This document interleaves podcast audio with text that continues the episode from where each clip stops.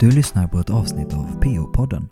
Podden produceras av Personligt Ombud Göteborg som är en del av Bräcke Diakoni. Bräcke Diakoni är en idéburen organisation som idag driver ungefär 50 olika verksamheter och projekt inom vård och omsorg. Vår vision är ett medmänskligare samhälle och som idéburna bottnar vårt engagemang i en vilja att göra skillnad för dem vi finns till för. Vill du veta mer om oss får du gärna besöka vår hemsida www.brackediakoni.se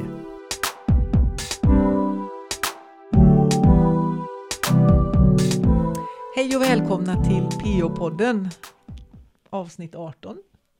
Hej, jag heter Monica. Hej, jag heter Anna-Karin. Ja. Och idag är vi på utflykt, Mm, eller hur? precis. Vi brukar sitta i något eh, rum någonstans och, och spela in och ibland har vi, med, har vi ju gäster med oss. Men idag har vi gjort något annorlunda och åkt utanför Göteborg faktiskt. till Elings ark, Ja. dit jag har velat komma i flera år. Nu är jag här. Nu är du här. Välkomna!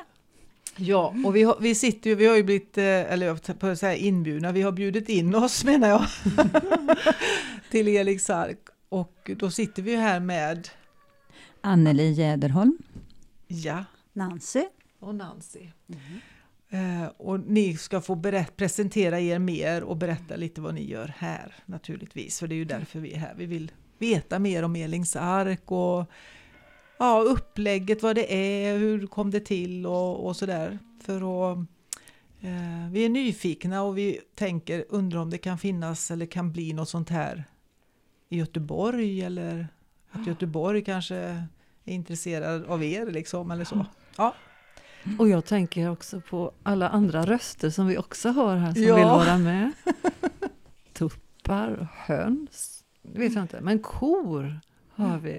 Ja. Och så sitter jag här, det syns inte och hörs inte så mycket heller kanske, med en hund i mitt knä. Mysigt. Mm. Ni har blivit kära. Mm. ja, det ser ut så. Mm. Precis. Kärlek på Elings ark Mm. står det här framför mig. Mm. På en ljusstake på bordet. Mm. Mm. Men hur börjar vi då? F- filosofin på Eling, Elings ark. Och jag kanske, för ska jag fråga, vad är e, vad, Eling? Var kommer namnet ifrån? Eling heter ju den här byn där vi är. Ah, Och eh, att det heter Elings ark beror på att Nancy har ett, liksom, haft en tro på att man kan blanda alla djur så det blev som en ark. mm. okej. Mm. Lite häftigt. Ja. Så jag, nu, jag såg tre kor, Tre kor, ja. Mor med döttrar. Ja, just det. mor med döttrar. Ja. Och så, så har vi sett tre hundar Mm. och en pärlhöna. Höna. Och kanske ett tiotal hönor till. Men Ja, de vanliga. Sett. Ja, Vanliga, vanliga. typ hönor. Ja. Och någon tupp. Ja, några tuppar. Några Ja, tuppar. faktiskt. Mm. Och sen har vi nog en elva får. Ah. Ingen bagge för tillfället. Vi fick ju vara med om att få lamm några år. Ja. Så vi har ingen bagge nu så kan inte få lamm. Men det var ju en upplevelse. Mm. Men vi har ju häst också, det får vi inte glömma. Ja, en häst. islänning och en shettis. Mm. Ah. Islänningen är ridhäst. Mm. Mm. Men en rider ni båda? Nej, Nej, ingen. Ingen. Deltagarna rider Ja. ibland. Eller kör kärra kan man ju Mm. köra Ja. shettisen då. Mm. Mm.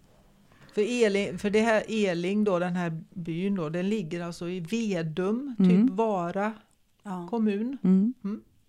Så att vi vet var vi är menar jag, på kartan.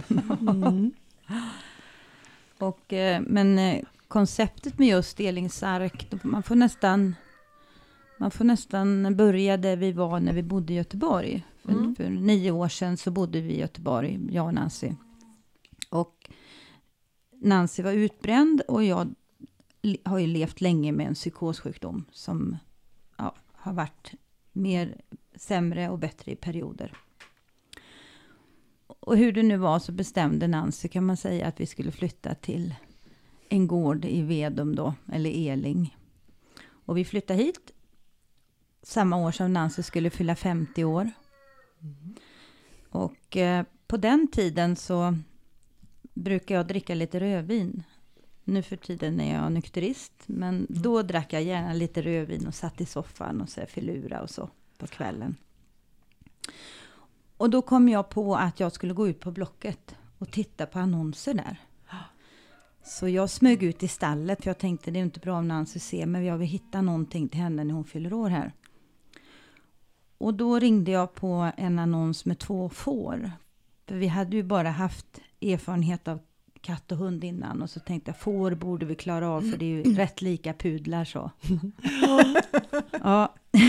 Och jag hittar en annons med två får och ringer. Och mannen som svarar, han är lite, han har nog också druckit lite rödvin. och vi pratar om får och jag kan ju ingenting. Jag undrar hur man klipper hovar och om man gör det med sekatör och om man klipper pälsar med sax eller om jag ska köpa klippare, motordrivna grejer eller vad det blir liksom.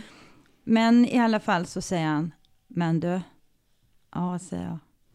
Du, jag tänker på det, jag har ju, jag har ju ko, en ko med en kalv i magen och en kviga bredvid. Du ska inte ta korna istället?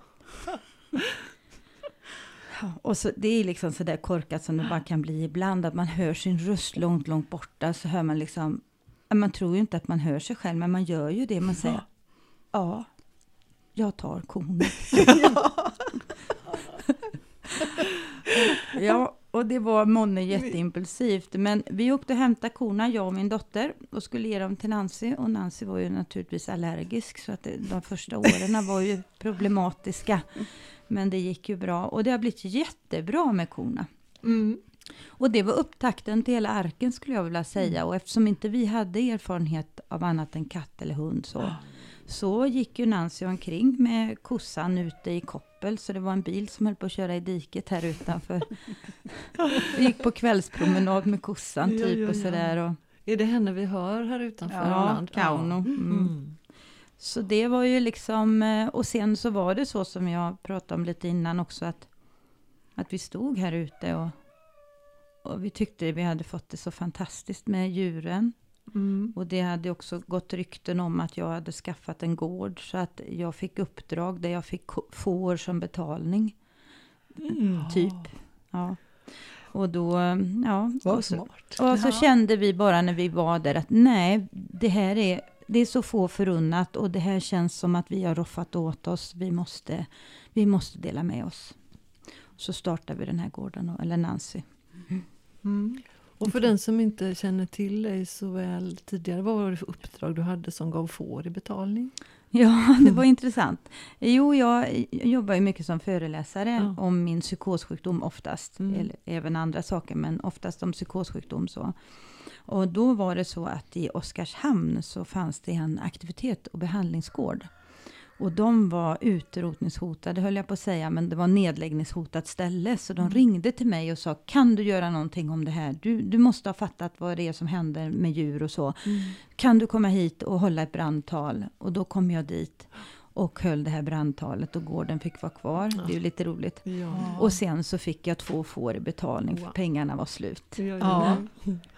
Ja, jätteroligt. Mm. Så det var fantastiskt.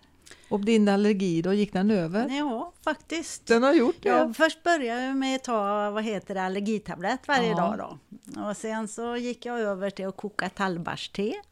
Och det funkar lika bra som allergitablett. Och efter det så har jag försökt undvika citronsyra Mm. i mat och sånt. Så nu behöver jag inget. Se Om jag klarar det. Massa djur. Det är ja. fantastiskt. Ja, och jag var var hon- jätteallergisk. Mm. Verkligen. Så. Men du tänkte ju så också att det spelar, alla äter ju mer eller mindre det tabletter. jag. Om jag nu får äta Ja. en allergitablett så må det väl vara hänt. Ja. Så Mm. tänkte jag. Mm. Det är inte hela världen. Men så startar ni då Elings Mm. ark. Jag startade ju det, jag var ju... ehm, jag var ju arbetslös.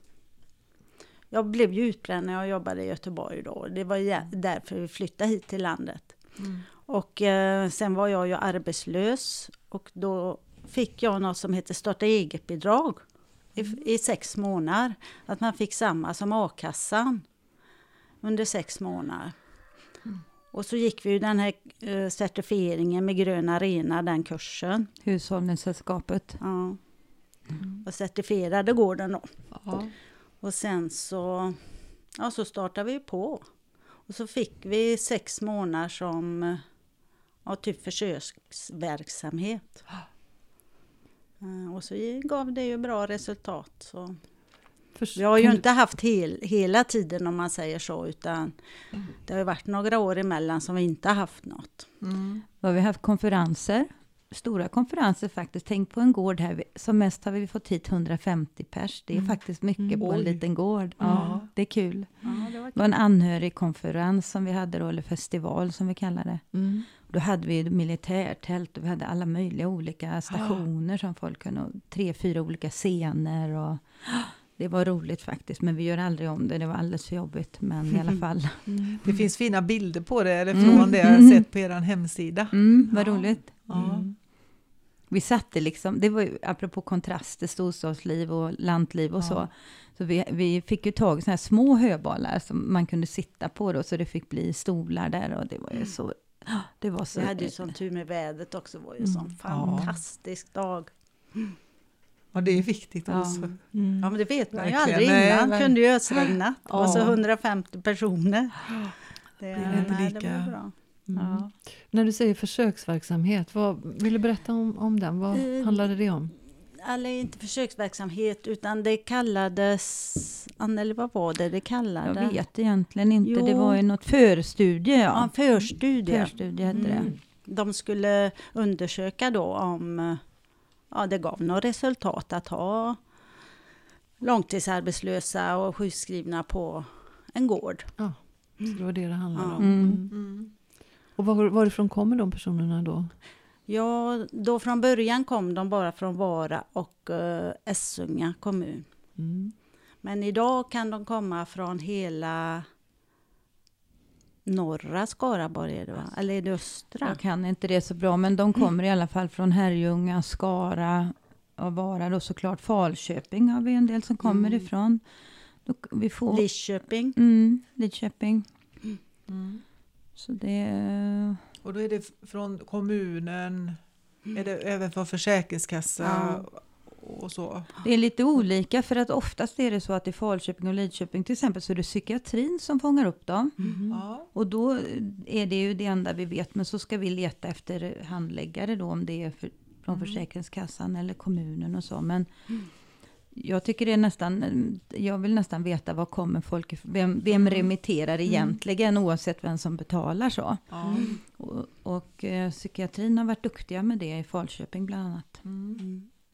De personerna som, som är här då, Mm. eh, vad har, har de någon ersättning när de är här under eller hur funkar Ja, det? Eller har, ja. De har ju då sin försäkrings... Alltså det är ju en del i deras rehab. Ja. Ja. Det heter ju grön pre-rehab detta. Mm. Det är liksom första steget för människor som har varit länge hemma att ta sig ut, börja sin rehabiliteringsresa. Mm. Istället för att gå, bara gå hemma. Så är vi första steget. Så Och- har man då sjukpenning Mm. kanske så är det det man fortsätter att Ja. ha liksom när man är här. Och eller? kan, du kan även ha pengar då från försörjningsstöd ja, och, precis, okej. Mm. och då får du fortsätta med det. Mm. Och då är man här två dagar i veckan. Ja. Har vi, vi är en, en grupp måndag, onsdag och en annan grupp tisdag, torsdag. Då. Så man sex personer. Så två parallella grupper. Mm. Mm. Vad är det för ålder liksom på de som kan vara här? Är det, har ni någon? Ja, de är ju vuxna. Mm. Det är inga barn om man säger. Eller, 18 år ja, och uppåt? jag tror eh, den yngsta har varit 20 ungefär och den äldsta tror jag 64. Okej. Mm. Så det är väldigt eh, Ja. olika. Mest kvinnor, men det är även män. Mm. När vi kom nu så fick vi ju gå runt och titta på både ute, hälsa på kor och, Mm. och även in i er fantastiska lada här. Kan ni berätta om vad vi fick se då? Mm. Ja, vi har ju liksom som olika stationer. Den ena stationen är ju boxar såklart för hästar och får och kor och så. Men nu är de ju gärna ute. Mm. Och eh, den andra stationen som är ganska överbelamrad nu, det är kreativa saker. Jag har gjort alltså, min egen resa som har varit nu 23 år eh, och försöka ta mig till ett värdigt och bra liv. 2005 träffade jag faktiskt en läkare som sa att jag aldrig skulle komma tillbaka. Min sjukdom skulle bara bli svårare med åren. Men jag har bejakat så mycket jag kan av mig själv och eh, jag tror på kreativiteten som en kraft som kan läka mig inifrån. Och därför så inspirerar jag många av deltagarna som kommer hit att, att komma igång, att känna lust, att vara kreativ, att vilja saker. Och de här har nu varit jättekreativa. Så det är därför så ni såg alla möjliga Ja. pinnar, eller grenar, målade grenar med orientaliska mönster. Om man inte tänker på det eller visste det innan så är det ju så att maskarna kryper ju under barken. Och bildar alltså sådana fantastiska mönster. Alltså jag vet inte. Man behöver inte göra någonting. Du kan bara lacka en pinne och så kan du borra lite grann och sätta i en ljushållare möjligtvis och så har du en ljusstake. Ja.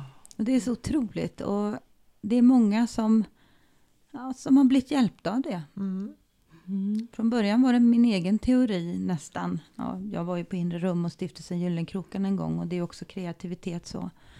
Men eh, nu tycker jag att jag har tillräckligt med belägg för vad jag säger. Alltså utan kreativitet så stannar livet. Ja, det tänker jag med. Hjärnan eh, stoffar väl igen på något sätt om man inte har tänker utanför boxarna liksom. Nej. Mm. Och, ja, dels tänka utanför boxen, men du, konstruktion, Ja, hållfasthetslära, hur ska jag få det här att hålla ihop liksom? Du får ju använda mycket analys, färgval, vad vill jag, vad tycker jag? Så jag tycker det är jättebra. mm. Sen fick ni naturligtvis se vårt lilla rum med massagestol som man kan behöva ibland, bara få stänga in sig, Mm. vila sig. Sen har vi en liten träsvarv, men den tror jag inte ni har sett än. Nej. Nej. finns mer. Ja. Vi har vi ju har- också oj, ett litet gym om man säger så. Om man nu, nu, den här årstiden behövs det ju inte för då kan man ju vara ute men Ja, just det. om det inte är så gott väder. Jag såg att det fanns träna. en huggkubbe här ute man kan hugga Jajamän, ved. det Det är väl man. en bra gy- gymaktivitet. ja, men sen har vi Ja. en liten trädgård. Har, ni, har du visat om trädgården? Ja, eh. Nej, det... jag har inte kommit igång Nej. än. Det har ju varit så kallt. Men Så sen det, har vi- Men vi har också, jag måste säga att vi har en grillkåta här uppe, för den är nästan bäst av allt. Mm. Man kan elda där och så får man plats tio personer. Mm. Och så när man kommer dit så är det ju inga lappar eller någonting, det är bara trä och så är det en grill. Och så är det liksom så, ja, vad ska man säga, avskalat från intryck. Så bara sitta där är ju väldigt skönt.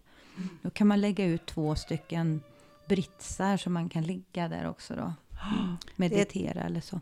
det är ju ett väldigt bra ställe att ha vardagliga samtal på. Mm. Kan jag tänka mig, ja. Fast även om man bara går och gräver lite eller hugger lite så är det väldigt bra. Det är lättare att prata på något vis när man gör något samtidigt. Mm. En dag satt vi bara och tällde här ute när det var fint väder och så fantastiskt bra samtal vi hade. Mm. Ja, det är ju inte det naturliga att sitta liksom i varsin stol Nej, i ett det- rum eh, någonstans Nej. och, och, och prata egentligen. Nej. Och titta varandra i ögonen så här, men hur mår du egentligen? Ja men precis, när man inte ens kommer i kontakt med det nästan. nej. Så nu har ni ju hållit på här några år i olika omgångar. Mm, Mm. Och med, med varierande resultat. mm. Du sa förut att ni har haft jättebra resultat. Mm. Vi har haft, eh, ja, man räknar i procent då, Ja. på Mm. hur många som går ifrån vår verksamhet till, till annan aktivitet. Och Mm. då har vi haft under flera år en procentsats på 97 procent. Mm. Det tycker vi själva är, verkar vara Mm. väldigt bra. Ja. Våra resultat har varit fantastiskt bra. Mm. Vi har till och med, vi är ju grön pre-rehab. Vi är första steget från att ha varit hemma jättelänge. Mm. Och vi har till och med sådana som har kommit hit. Vi säger, och vi har ju 12 veckor då som de är här. Efter åtta veckor säger de, nej men jag måste sluta, jag kan inte komma mer. Jag ska börja jobba. Jag har Ja. fått ett jobb. ja, det är faktiskt sant. Jag tror vi har tre, fyra stycken som har gått direkt ut i öppna arbetsmarknaden. Mm. Ja. Mm. Så det, Det är ju fantastiskt. Det den ena jag- gruppen är inte den andra lik. Man hittar Nej. sina Nej. olika vägar Ja. och behöver Och det- göra det. Ja. Inte följa någon förutbestämd trappa utan Nej. Mm. Och jag, jag, det kanske inte alla vet vad skillnaden är på grön pre-rehab och grön rehab. Nej, ta. Och eh, skillnaden är ju då att vi på pre-rehab, vi behöver inte ha den vita kompetensen, typ vara sjuksköterska eller sjukgymnast. Utan Okej, det är det, det är som, det vi- som skiljer ja, det. Ja, Och om du ska gå på grön rehab så är det vården som skickar remiss. ja, just det. Och hos oss på pre-rehab är det Försäkringskassan mm, eller Kommunen, Kommunen då. Ja, okej. så det är det som skiljer det. Mm. Det är det som skiljer och, och är det och som du sa, pre det betyder ju före Ja. då så att det är något, något steg innan man kanske Mm. går in i en... så tänker Ja, man det innan i alla fall. Men du berättade ju nyss hur man kan från pre-rehab gå direkt till Ja, jobb också. Så Precis, det man före kan... någonting. Ja. Men vad, det vet Ja. man inte. Det Nej. kan man ha en lång diskussion om faktiskt. Det är Mm. ganska spännande.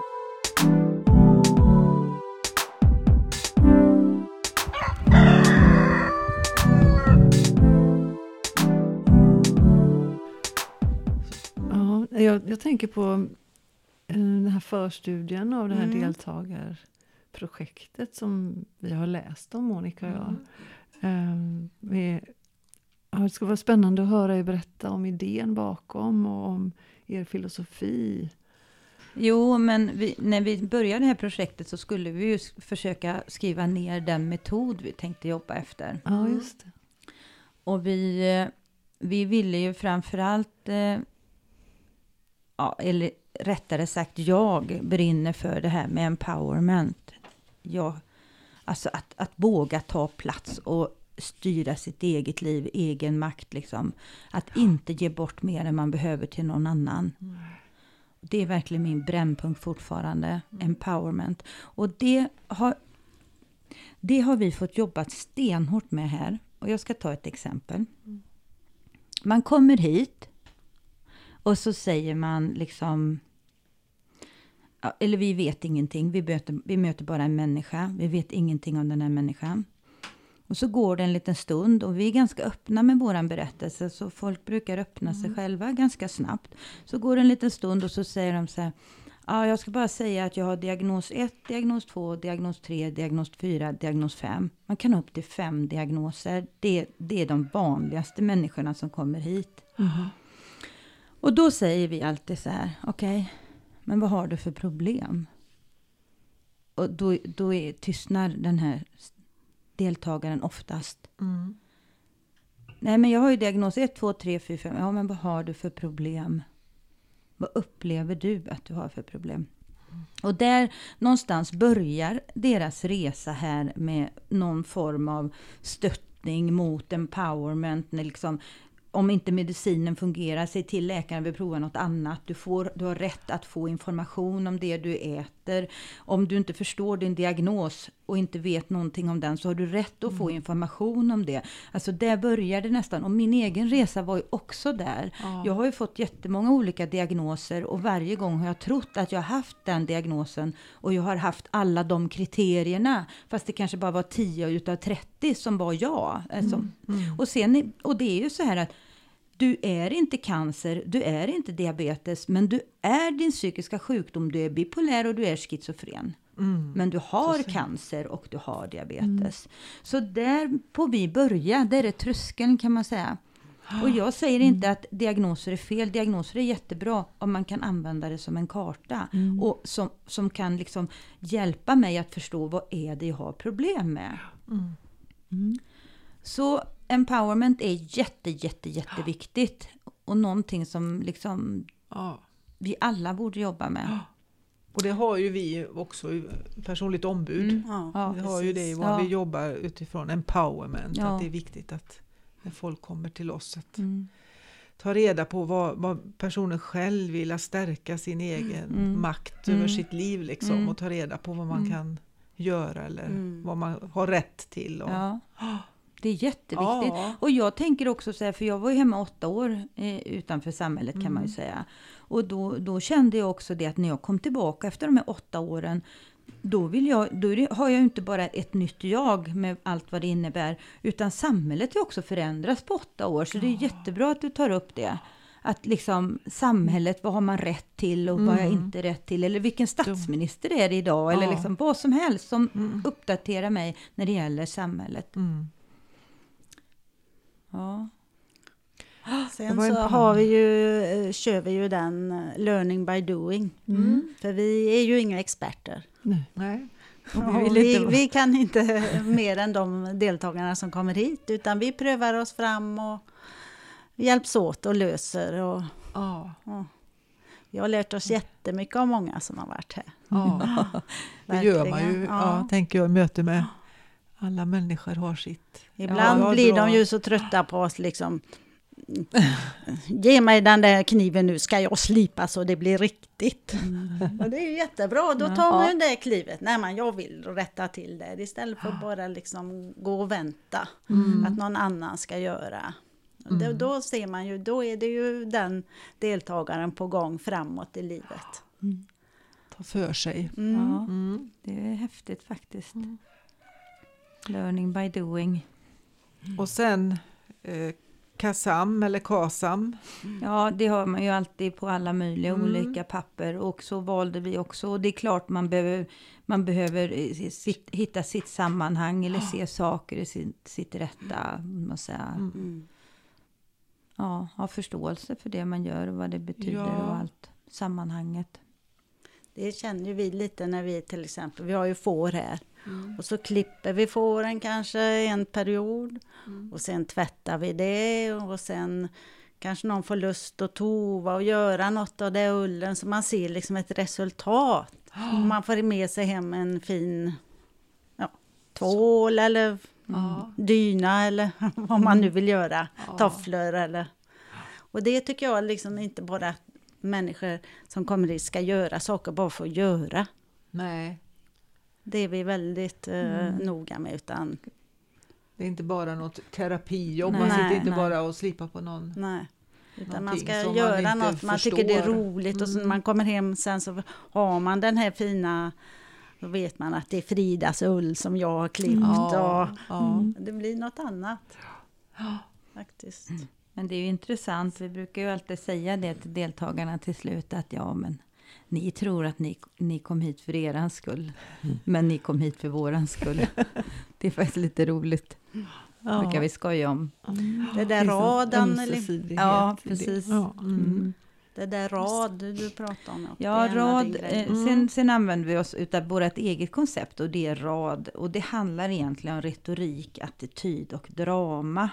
Och det glider in lite i empowerment-begreppet därför att jag, som jag ser det, jag gjorde så när jag reste mig att jag, jag blev noga med vad jag sa och hur jag sa det, att rösten var nere i magen och att jag till och med hade ganska överdrivna gester för att det var viktigt så.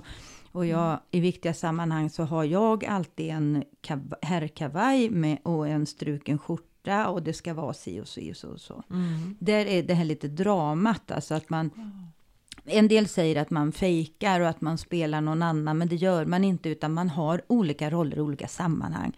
Jag menar, jag sitter ju inte här och äter chips och rapar med er som jag gör inne med Nancy. Det skulle jag ju inte göra, eller hur? Nej, och det där är lite svårt för många att förstå. Men grejen är att man ska skapa en roll och man ska lära sig använda sin röst och tonläge och gester och kroppsspråk för att tjäna jaget, sitt eget jag. Det är inte att man ska fejka och ljuga. Man ska, precis som en politiker företräder sitt parti, så ska man företräda sig själv i tuffa sammanhang. Och då ska man vara extra noga. Så det har ju vi. Och sen, men också med foto och röstövningar och så. Jättemycket Ja. olika. Om man vill. Men det är absolut inget man måste. Utan det här är väldigt få. Men de som vill, vill. Och då kör vi och Ja. tränar dem och så. Det var så jag tror jag eh, träffade dig första gången. Det var när du eh, eh, var hos oss på personligt ombud och eh, vi hade någon, en sån här retorikdag Mm. med dig. Mm. Och det kommer jag ihåg jätteväl. Jag har med mig det liksom Mm. sådär lite Mm. när man kommer in i ett rum eller ska vara någonstans och, och ska berätta om personligt ombud och sådär. Att, ha några skor som kanske låter lite med lite stabila Mm. steg. Mm. Klam, Inte klampa men eh, gå in och, och sådär. Mm, inget meseri. Nej, man inte liksom tass, tass, titt. tydliggöra sig själv. Ja. Ja, Ja. precis. Och det, har, det har jag med mig. Mm. Det var första gången, tror jag, jag såg det eller träffade dig. Eller jag har, har ju sett. Eller Var hört det borta vid Gyllenkroken då? Ja, precis. Mm. Mm. Ja, jag vet. för Jag fick ju faktiskt träffa er alla egentligen. Jag Mm. åkte runt mycket med. Ja, Det var Mm. kul. det skulle vara kul, höll jag på att säga, att göra igen. känner jag, för just då kanske jag inte var... Men det har kommit in ett nytt moment i det nu. Vet du vad Ja. det är? Nej. Jo, jag känner att när man blir äldre Ja. så blir man ju liksom lite, ja du vet. Så nu har jag börjat tänka så här, jag höjer ut bröstet så här, öppnar glädjepunkten, upp med huvudet och så bara stjärnstatus tänker jag. ja. Ja, herregud, Ja. Petter. Och jag tänker också att man blir så här med åldern nu när man är, jag är ju 50, vad jag nu är, 57, 58, något sånt där. Ja, jag kommer inte ihåg just nu men tänker också att ja, jag vet ju vad jag säger och jag, ett, det kan jag vara lite trygg med och sådär och jag, ja, Mm. det är inte, gör inget om jag säger fel och Nej. håller på och konstrar. Men det har med attityden på något sätt att göra det där du säger nu också. Att Mm. Mm. Bära det. Absolut, Ja. attityden. Ja. Mm. Ehm, ja, precis. jag, eh, ja, nu associerar jag här. Jag Mm. såg en föreställning med Cirkus Cirkör för ganska många år sedan. Känner ni till Cirkus Cirkör? Ja, jag har hört talas om det. Mm, det var en föreställning i alla fall som handlade om rädsla. Och hur man eh, bär sin rädsla. Och föreställningen hette Wear it like a crown. Mm. Alltså då, nu sträcker jag på mig när jag pratar om det här. Ja, jag ser det. det här, jag tycker det är en sån himla fin bild. Att, Mm. eh, att ja, liksom, Mm. jag är rädd men jag gör det här. Eller jag är rädd och jag gör det här. Och jag, Mm. att stå med det. Ja, Det är väldigt fint tycker jag. Det, Mm. Det är styrka. att, att inte gömma sig Ja. med det. Utan, Mm. och jag tänker, ni eh, pratade här om att ni ska ut på en föreläsning som inte turné, så i alla fall skulle ni någonstans snart. Kristianstad. Ja. Mm. Och då, vad ska ni göra där? Ja, vi ska föreläsa på psykiatridagarna. Du kan ju berätta mer Anneli. Nej, jag tänker, vi har ju varit i Skövde bland annat också med samma, ungefär samma upplägg som jag tänker mig att vi ska ha. Och eh, då började ju jag som vanligt, som någon sån där liten clown. Ja, du vet, jajamensan, hallå eller så här liksom. Och psykisk ohälsa och du vet, ja, som det kan bli ibland. Jag har varit tvungen att ha den rollen för att jag kan inte bara vara psykiskt sjuk liksom. Jag måste också upp lite och liksom fånga publiken så. Så jag började att fånga publiken och sen skulle Nancy läsa ur sin bok. Och då blev Nan- Nancy jätteledsen, alltså sorgen grep tag i henne samtidigt. Och då så skulle vi dricka kaffe och då gick Nancy på toan och så gick jag till de andra, som publiken som Mm. stod vid kaffebordet och som Men herregud, sa de. Det här, det här är ju på riktigt. Ja. Och så att jag tror att det är liksom bara, vi är så väldigt olika jag och Nancy och vi får bara ge varandra space på scenen. Och jag får akta mig för att ta över och hon måste kunna kliva fram. Så sen spelar det nog ingen roll. Jag, jag tycker alltid det är bra att ha en powerpoint bakom. Där, där man har vissa bilder så, som ändå situationer som, som man förhåller sig kring. Men det är lite roligt, så det är ju redan folk som har frågat om vi kunde komma till Varberg typ, eller vad det nu var någonstans. Nu kan vi inte det, men i alla fall. Vi har djuren och vi måste åka hem och sen kan vi åka ut igen. Men inte sån, någon turné går liksom inte. Nej. Men du har ju skrivit en bok. Ja, Mm. det har jag gjort. Mm. Vill du berätta om det? Ja, jag har ju skrivit om mitt och Annelis liv under ganska många år. Det var väl i alla fall... Ja, slutet på boken är ju här på gården. Mm. Och genom berg och dalar, eh, genom hennes sjukdom då som har varit upp och ner. Bipolär har du ju nu för tiden, heter det ju. Men du har ju haft samma bekymmer med fem olika diagnoser. Men om vårat liv egentligen, både det vardagslivet och sjukdomen och Mm. från mig som anhörig då. Mm. Och även Anneli har skrivit vissa delar i boken hur hon har sett på till exempel om hon varit jättesjuk och hur jag har sett på det från mig som anhörig och Ja. svårigheterna i det. Mm. Och vi kan ju fortfarande bli ganska oense om det där. När vi berättar om samma situationer så är ju min inifrån och hennes utifrån. Ja. Och det stämmer ju inte alltid över, Det har varit överens. lite svårt för dig ibland Anneli, det här med den här boken. För Ja, det, ja. det är ju lite brännpunkter om man säger så, som du kanske egentligen inte vill, vill lägga bakom dig, eller vad jag ska säga. Jag vill lägga mig, jo det vill jag, vill lägga dem bakom mig. De är ju fruktansvärda. Och jag, jag vill ta upp det här igen, att jag blev mordanklagad till exempel. Det kan Mm. man aldrig komma över tror jag. Nej. Att man blir, jag blev mordanklagad eh, för att eh, jag hade en diagnos och för att jag hade den åldern som jag hade som stämde in på gärningsmannaprofilen. Och fick ett brev i, brevlådan i princip där jag var anklagad för mord på en kvinna i Sydbjörns butik i Göteborg. Då visste jag inte, men idag vet jag att det var 350 personer som blev anklagade Mm. Ja. och skulle in och topsa sig. Men då förstod jag inte. Och det är klart, det kommer jag aldrig komma över. Jag kommer aldrig, du sa ju hela tiden det att, men Anneli, du kan ju inte, du kan inte ens ta ihjäl en fisk. Hur ska du kunna ta ihjäl en kvinna i en sybehörsbutik? Men till slut så trodde jag själv att det var jag. För då tänkte jag, ja men jag har väl fått någon sån där bläcka. Jag har ju en sån hemsk sjukdom och då har jag väl fått någon bläcka och så har jag gjort det i alla fall. Och så, ja, nu ska jag, så jag ville åka till rättspsyk i Sundsvall och skapa en föreläsarpool som jag skulle sköta inifrån och ut där. Och där var de ju så bra som personal. Och, ja, du vet. Så nej, det tror jag inte Ja. jag kan komma över. Jag vill inte läsa Nej. boken. Jag har Mm. accepterat att andra läser den, men Mm. nej, det, Mm. det går liksom inte.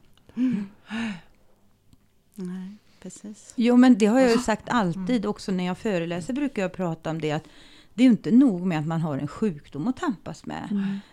Jag ska dessutom slåss mot samhället. Det är ju Mm. inte klokt egentligen. Mm. Och fördomar.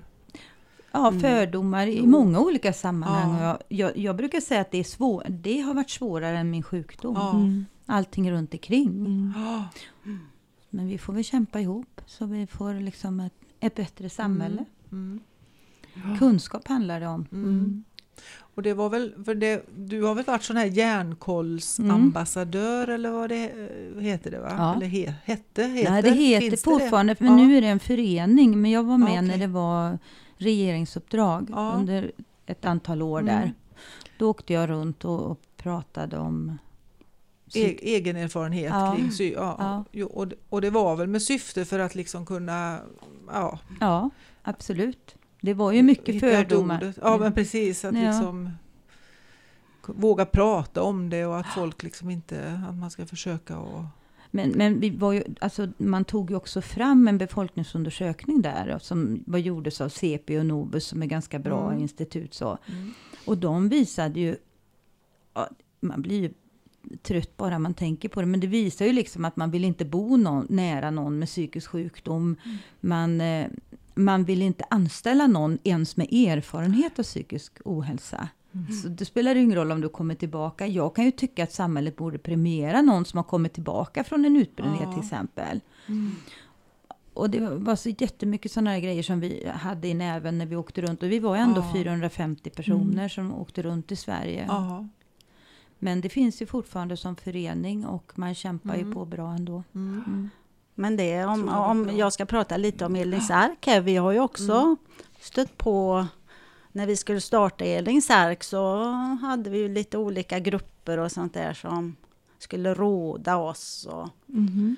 då tyckte de att vi skulle liksom ha ett papper där deltagarna skulle skriva på att de fick inte stjäla, de fick, de fick inte vara fulla, de fick inte ha tagit droger och gud vet allt vad det var. Mm. Mm. Som, för, som vi skulle ha papper och skriva på och sånt här då, eh, att de skulle underteckna det. Men vi har ju, vi är ju inte den typ av människor. Och vi har bara haft en grej här på Elins ark. Vi har bara en regel och det är att vi ska vara snälla med varann. Mm. Och det har funkat så bra. Mm. Och skulle det vara nu att någon till exempel kom full då, Ja. det har inte hänt, Nej. då får man ju ta det då. Ja. Visst. Det är ju det där när man förutsätter Mm. att Ja. människor kommer att vara si eller så eller så. Ja. Så man bara, så är det. Mm. Då har man ju slått undan benen för Ja, folk. Precis, Ja, för jag tänker så om man börjar på något jobb, när jag började på Mm. personligt ombud så behövde ju inte jag skriva på något sånt. Liksom, Nej. tänkte jag. Nej, men det tar man ju för givet Mm. att det, Ja, det, så precis. gör man väl inte. Och skulle jag, om det skulle hända så då tar man det då, ja, Ja. som du säger. Ansi. Ja. Ja, man blev liksom lite så här angående Ja. fördomar va? Ja, precis. Ja, visst. Mm. Och jag sa, sa ju den förut, men jag måste säga den igen. Att man har upp till fem olika diagnoser Mm. och inte förstår diagnosens innebörd eller vilka kriterier man har drabbats utav. Mm. Det sätter folk i utanförskap i onödan. Det är verkligen mitt eh, sista, min sista grej som jag har kört länge nu. Jag var på en konferens här också för någon vecka sedan och jag kan inte sluta prata om det. Det är så viktigt att Ja. hjälpa människor förstå vad man har för någonting. Och om man känner att diagnosen är fel så måste man kunna få den rätta diagnosen. Mm. Vi känner igen det, eller jag har mött eller träffat flera uppdragsgivare faktiskt som hör av sig för att de vill ha hjälp i kontakt med psykiatrin och få förklarat diagnos som de har fått för de har inte riktigt förstått den. Nej. De har fått den och kanske till och med blivit utskrivna Ja. Mm. innan man får för, fått förklarat. Mm. Eller Det förstått. borde ligga i allas intresse Ja, verkligen. att förstå varandra. Mm. Men, men jag tänker så här, på mina 23 år i den här sjukdomen så har jag ju Mm. aldrig fått förklarat heller. Nej. Men man kan ju se det till så kan man hjälpa till med empowerment så kanske frågan kommer naturligt. Ja. Då kanske jag frågar innan jag skrivs ut varför har jag Ja, fått det här det. eller vad betyder det? Ja. Om jag klarar det. Så man kanske får börja från det hållet då möjligtvis. Jag trodde det ingick, eller det, det gör det väl Mm. egentligen. Om en, en psykiater ska ställa en diagnos så ingår det att förklara hur man har kommit fram till det och vad, vad det betyder för den personen och så. Kanske inte med de här allvarligare som oftast Nej. han, man hamnar på tvångsvård eller heldygnsvård. Så. Nej, och sen så är det ju som vi ser också att det är ju någon läkare och sen så nästa gång är det någon annan läkare och Mm. nästa gång någon annan. Så det är ju ingen liksom som, som är med en Nej. liksom heller under längre tid. Men det kan man ju se på dig Anneli, bara du har ju haft samma bekymmer. Men du har väl haft fyra eller fem diagnoser. Ja, men ja. det har ändå varit samma bekymmer. Jo, men jag fick ju tag i någon som jag kunde fråga för, för några år sedan. Och han sa ju det att Men Anneli, du förstår att man kan faktiskt eh, man kan faktiskt mogna ifrån en diagnos och in i en annan. Ja, det tror jag stämmer. Ja, så då har jag mognat menar du? För de här fem diagnoserna? Det vet jag inte, men Nej. det är också konstigt va? att eh, hur ska man förstå sina bekymmer då? När det kan vara så olika. precis. För det är samma, samma problem.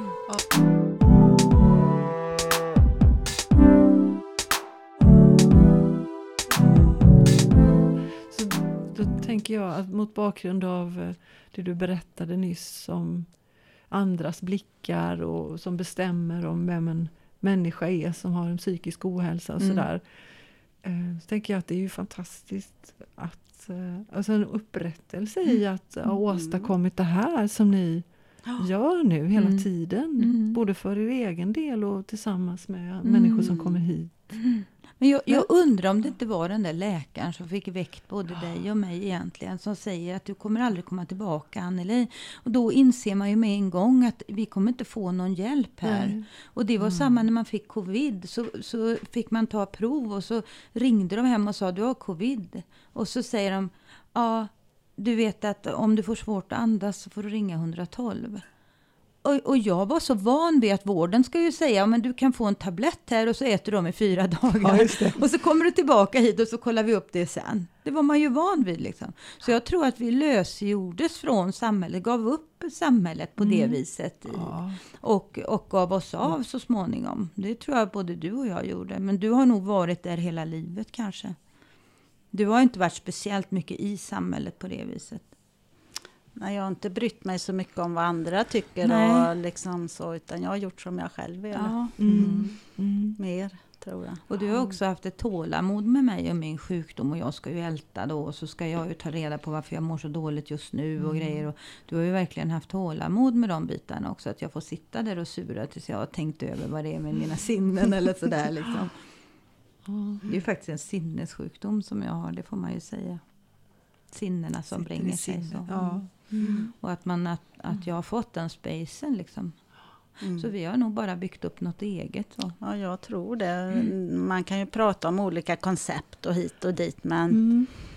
eh, jag tror mycket alltså vad det är som gör att eh, vi får så bra resultat. Det är faktiskt både att jag och Anneli passar för det här Mm. som människor.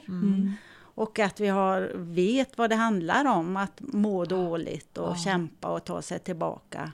Och plus att djuren hjälper till jättemycket också. Ja. Det gör de. Mm. Men jag tänkte här med eh, att e egenerfarenheten där måste ju Mm. vara guld värd, Ja. tänker jag. För det, det säger ju, det, har, det visar väl forskning och sånt där också på att det, och personer säger det att när man vet att det är någon som faktiskt har varit med om något liknande själv Mm. så, så är det enklare att, att prata om det. Men i en förädlad form tänker jag. För Ja. att det handlar ju inte bara om att man har den egna erfarenheten. Nej. Utan det, man måste ju Mm. kunna använda den Mm, också. Precis, absolut. att man får lite, lite distans kanske eller att Mm. man ändå vet vad man kan göra med den. Jag tror att framförallt vara in, jag tror att man, man måste ha ett intresse. Ja, Det, det som jag har sagt till en, en vän som blev sjuk nyligen. Alltså att du har en chans nu och det är att bli forskare på din egen hälsa. Liksom. mm. Och att man får lägga ner extremt mycket. Det måste bli ens intresse. Mm. Det tror Ja. jag. Åtminstone när det gäller att- om psykossjukdom som det är för min del. Mm. Det tror jag. Och det här, men det finns väl, för jag tänker att ni tyckte om djur, eller ja det visste ni ju, eller ja, det, knappt jag säga, det visste ni väl, men små djur, Ja. ni stora djur nu. Men för det finns väl också, tänker jag, forskning på det och så, att det är Med- bra ja. med djur för Ja. Jätte, jo, det gör det. Både djur och och, natur är ju på, vad ska jag säga, frammarsch Mm. inom vård eller eh, rehabilitering. Men det är fortfarande väldigt trögt. ja, Det är fortfarande väldigt trögt att få... Jag vet inte vad det kommer sig, men eh, det är väl så att det ska vara utbildningar och det ska vara fyrkantigt. vetenskapligt Ja. på något sätt, eller vilket, ja. Nej, men Men jag, det är ju fortfarande, det är ju forskning. Vi har ju varit Ja. med och vi har ju haft hon här, eh, Eva Salin. ja. Mm. Och Vi har varit på SLU också på Mm.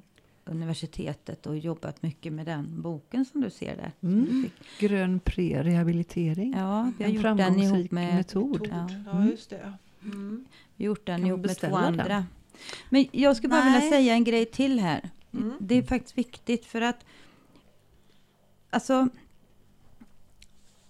det som jag har tagit på mig från mitt perspektiv det är att försöka beskriva vad djuren faktiskt gör. Och det håller inte alltid att man säger att ett djur är gosigt och sådär och det är mjukt Nej. och så. Men man kan, man, forskningen kan ju visa att ja, du sitter och klappar ett djur, du får ner stressen i kroppen och så.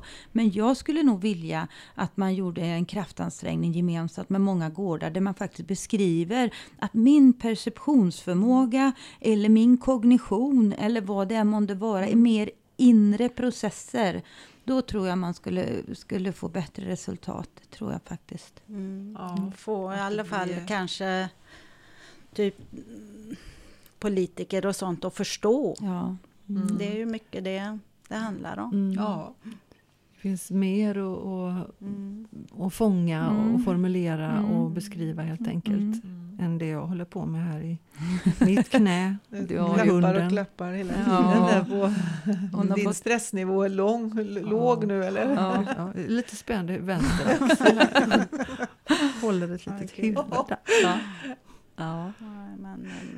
Men, sen behöver man ju inte älska djur för att vara här hos oss. Eller? Men djuren är ju en, en del i bilden, säger man. Man behöver inte Ja. älska djur. Eller man behöver inte hålla på Nej, och, inte och greja med dem heller. Nej, det finns annat att göra. Mm. Vi har eh, haft en dam här som uh, jätterädd för djur.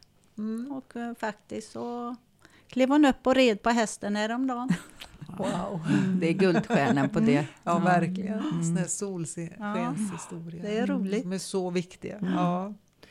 Jag nämnde ju förut att jag har liksom tänkt att hit vill jag åka Mm. och träffa er och, och se hur ni har det. Så här. Det har jag tänkt i flera år. Och Mm. Jag kan föreställa mig att det är många som vill komma på studiebesök. Mm. Och så får ni många sådana samtal, eller hur? Inte nu när det har varit covid. Nej, såklart. Men Nej. innan det så, vi brukar säga att det kommer mer folk till oss nu än när vi bodde mitt i Göteborg där. Mm. Det är ganska fantastiskt, man får Ja. mycket mer besök liksom. Mm. Det är roligt. Ja.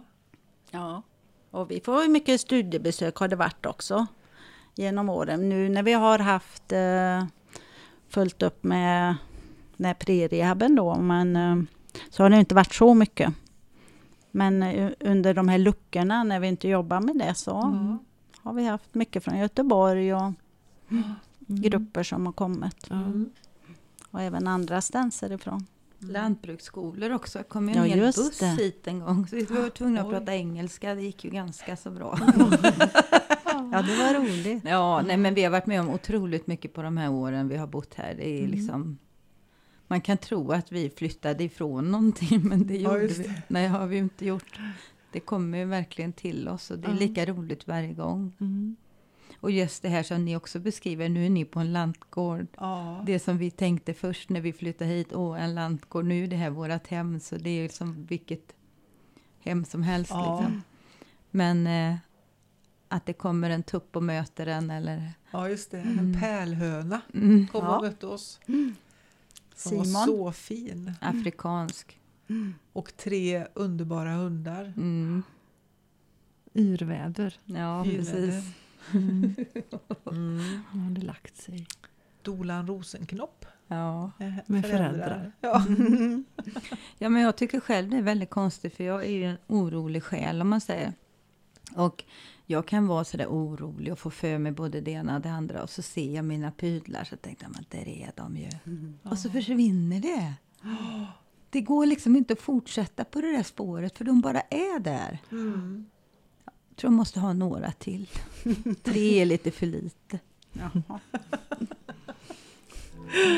Ja,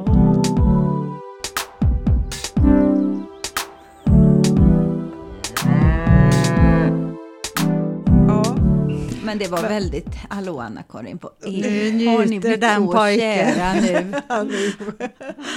jag tror vi ska avrunda Ja. lite här Ja. nu faktiskt. Ja, nu, nu tycker jag att det går lite överstyr.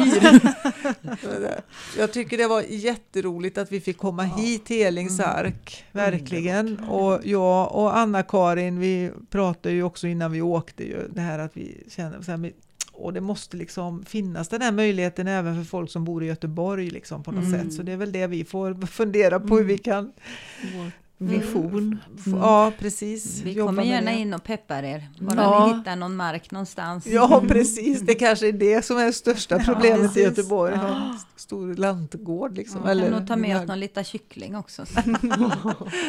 Ja, vi får tänka på det om personligt ombud Mm. skaffar några nya lokaler någon gång. Ja, precis. Mm. Ja. Det gör vi. Och innan vi åker härifrån idag så ska vi gå runt och kika på de djur vi inte har mött ännu. Mm. Mm. Ja. Och om någon vill, Ja. undrar någonting efter när man lyssnar på det här nu och tänker att man undrar någon, att vill ställa någon fråga kring det här Mm. så kan man ju naturligtvis höra av sig om man går ut och tittar på på er hemsida Elings ark men Mm. man kan också höra av sig till personligt ombud på våran e-postadress, Mm. den kan ju du. Personligt ombud snabel brackediakoni.se. Tack och hej! Ja, tack. Tack för att vi fick komma hit. Tack. Tack. Tack. Hej. Hej.